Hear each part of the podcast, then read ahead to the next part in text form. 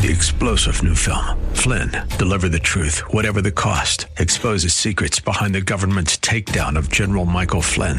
Flynn knew what the intel world had been up to. He ordered the first audit of the use of contractors. This set off alarm bells. He told the truth. He was the most dangerous person for Donald Trump to hire. They had to get rid of Flynn.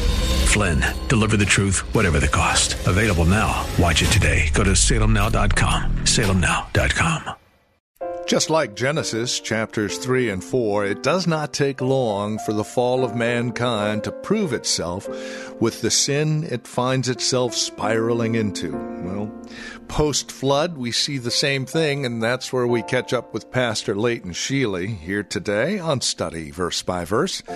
We are back in chapter 11 of Genesis. Now, as a cross reference, we'll catch up with Pastor Leighton in 1 Kings chapter 21 beginning in verse 19, as we begin to understand that while God has set up an authority over us in that of government, it doesn't mean that this government or any government has ultimate authority over us. With more, here's Pastor Leighton on today's broadcast of Study Verse by Verse. Through the prophet Elijah, God said to King Ahab, You have murdered a man and stolen his property. Now, wait, uh, doesn't a king or a government have the right to kill whomever they wish and take whatever they want? No, not according to God. So Elijah went to visit the king, and Ahab said to Elijah, So you have found me, my enemy. You have found me, my enemy.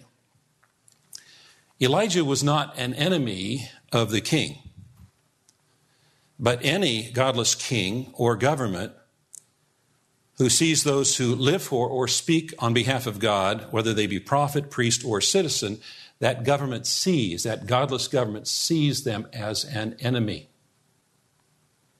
One of the surest ways of identifying a godless government is that they persecute godly people.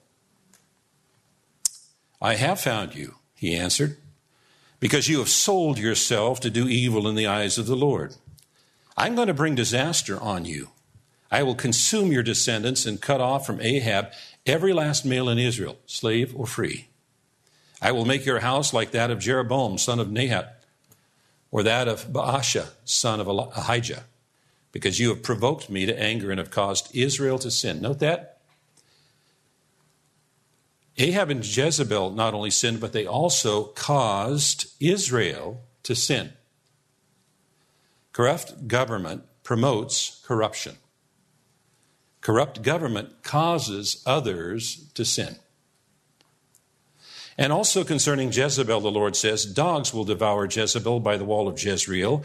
Dogs will eat those belonging to Ahab who die in the city, and the birds of the air will feed on those who die in the country. You're not going to escape God's judgment.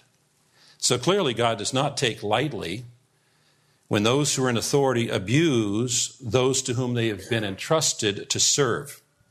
They will receive a harsh judgment, whether that be in this world or in the world to come. Now, some Christians in Nazi Germany mistakenly thought that the Bible teaches believers to support any government and obey any command. They forgot that God's government and God's commandments take priority over the commands and commandments of any human government. All human authority is delegated by God with limitations. For instance, no father has a God given authority to abuse his wife or his children. No pastor has a God given authority to abuse his congregation. And no government has a God given authority to abuse its citizens. There are places in the New Testament where believers are instructed to support their government, Romans chapter 13 and 1 Peter chapter 2, but in both cases, that command of support is based on the government being a servant of God who punishes those who do evil in the sight of God.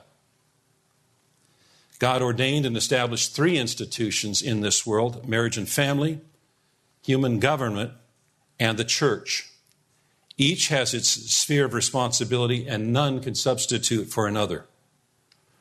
The church wields the sword of the Spirit, but the sword of justice is not theirs, it belongs to the government. And if the government interferes with matters of a Christian conscience, then believers have a right to disobey. Lawless people have no fear of law, but they might fear being caught and punished. Government was established by God because the human heart is disposed towards evil and sin, and the fear of punishment can help to restrain would be lawbreakers. Verse 7 And you be fruitful and multiply, increase greatly on the earth, and multiply in it. So Noah and his family came out of the ark. They were to usher in a new beginning for the human race and the world. And God had told Adam and Eve before them to be fruitful and multiply, and so he repeats that command not once, but twice to Noah and his family. Now, the following uh, section is what theologians call the Noahic covenant. And though God is speaking to Noah and his family, this covenant includes all succeeding generations, all generations to come. Then God said to Noah and his sons with him, Behold, I establish my covenant with you and your offspring after you, and with every living creature that is with you, the birds, the livestock, and every beast of the earth with you, as many as came out of the ark, for it is, it is for every beast of the earth. I establish my covenant with you that never again shall all flesh be cut off by the waters of the flood, and never again shall there be a flood to destroy the earth. And God said, This is the sign of the covenant that I make between me and you, and every living creature that is with you, for all future generations. I have set my bow in the cloud, and it shall be a sign of the covenant between me and the earth. When I bring clouds over the earth and the bow is seen in the clouds, I will remember my covenant that is between me and you and every living creature of all flesh. And the waters shall never again become a flood to destroy all flesh. When the bow is in the clouds, I will see it. And remember the everlasting covenant between God and every living creature of all flesh that is on the earth. God said to Noah, This is the sign of the covenant that I have established between me and all flesh that is on the earth. So God's covenant with Noah was sealed with the sign of the rainbow. So whenever we go out and we look at the rainbow, we can be reminded that God has promised that He will never again destroy the earth with a flood.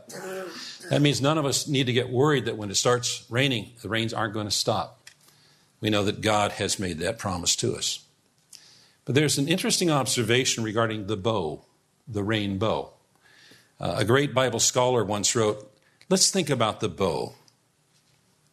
A bow, a bow is an instrument of war. Remember bow and arrows? The bow is an instrument of war. But God has transformed it into a picture of His grace and faithfulness, a guarantee of peace. Now, God could certainly turn the bow of judgment upon us because we've broken His law and deserve judgment. But He has turned the bow towards heaven and taken the punishment for us Himself. When Jesus died on the cross, it was the just one suffering for the unjust, and bearing the suffering that rightfully belongs to us. Rainbows are universal, you see them all over the world. And God's grace is sufficient for the whole world and needs to be announced to the whole world. God's rainbow in the sky. The sons of Noah who went forth from the ark were Shem, Ham, and Japheth. Ham was the father of Canaan. Interesting because this is repeated to several times. These were the sons of Noah, and from these the people of the whole earth were dispersed. Did you know we are all family? We might have to go back as far as Noah in the family tree, but we are all cousins. We are all relatives. We're all one family. So why don't you turn to a few neighbors right now and say, Howdy, cousin. Howdy, cousin. We come in all different shapes and sizes and everything else, but we are all family. And all of Noah's descendants were important to the plan of God, but especially the line of Shem, because it was through that line that Abraham would be born. And through Abraham's descendants, the Redeemer would come to fulfill the promise God made in Genesis 3:15 to crush the head of the serpent. Now we know that Noah was a great man. But like all great men in the Bible, he was not perfect. The story continues. Noah began to be a man of the soil, and he planted a vineyard. He drank of the wine and became drunk and lay uncovered in his tent. And Ham, the father of Canaan, saw the nakedness of his father and told his two brothers outside. Then Shem and Japheth took a garment, laid it on both their shoulders, and walked backward and covered the nakedness of their father. Their faces were turned backward. They did not see their father's nakedness. When Noah awoke from his wine and knew what his youngest son had done, uh, done to him, he said, Cursed be Canaan. A servant of servants he shall be to his brothers. He also said, Blessed be the Lord, the God of Shem, and let Canaan be his servant. May God enlarge Japheth and let him dwell in the tents of Shem, and let Canaan be his servant. Now, whenever the Bible mentions the sins of the saints, it's, as a it's, it's intended for, to be a warning for us to not do what they did. The Bible condemns drunkenness, but it doesn't condemn drinking of wine. And this is the first mention of wine in Scripture, and probably it was practiced before the flood. We know that at this time, Noah is speaking of his grandson, so he's old enough to know what wine can do. He probably didn't plan to get drunk, but he got drunk just the same. And I've been told that there is an ancient Japanese proverb that's appropriate. It says, First the man takes a drink, and then the drink takes a drink. I'll have another, please. And then the drink takes the man. You know, how people respond to sin and shame of others is an indictment and an indication of their character. Ham should have knocked or waited for an invitation. If he did peek into the tent and saw his father laying there, he might have covered his father quietly and went away and mentioned nothing. But the scriptures here suggest that he went away and was talking about his father in a disrespectful manner to his brothers. But instead of laughing with Ham and going to see the father's sight, Shem and Japheth showed their love and respect by putting a garment between them, backing into the tent with their eyes averted and covering their father's nakedness. Shem and Japheth were practicing something that had not yet been written, but is found in Proverbs 10:12 and 1 Peter 4:8. Love covers all sins.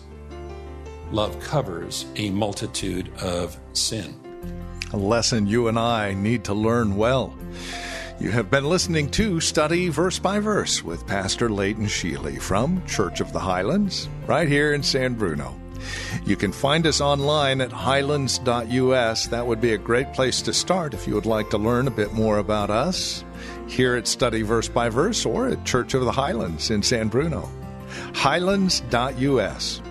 Tomorrow, we're back in Genesis. Join us then for Study Verse by Verse with Pastor Leighton Sheely.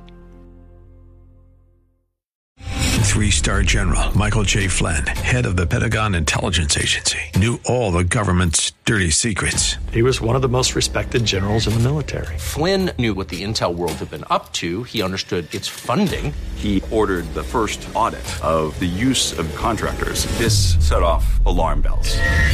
The explosive new documentary, Flynn, Deliver the Truth, Whatever the Cost, uncovers the facts behind this scandal. Flynn told the truth. He was the most dangerous person for Donald Trump to hire. I find out the worst enemy that I'm going to face in my life is right here in America. They took my assessment and they wanted me to change it. And I was like, I'm not changing it. They had to get rid of Flynn. With in depth interviews, archival footage, and never before seen personal records of the man behind the headlines. I just felt like I was drowning. Flynn, deliver the truth, whatever the cost. Available now. Watch it today. Go to salemnow.com. Salemnow.com.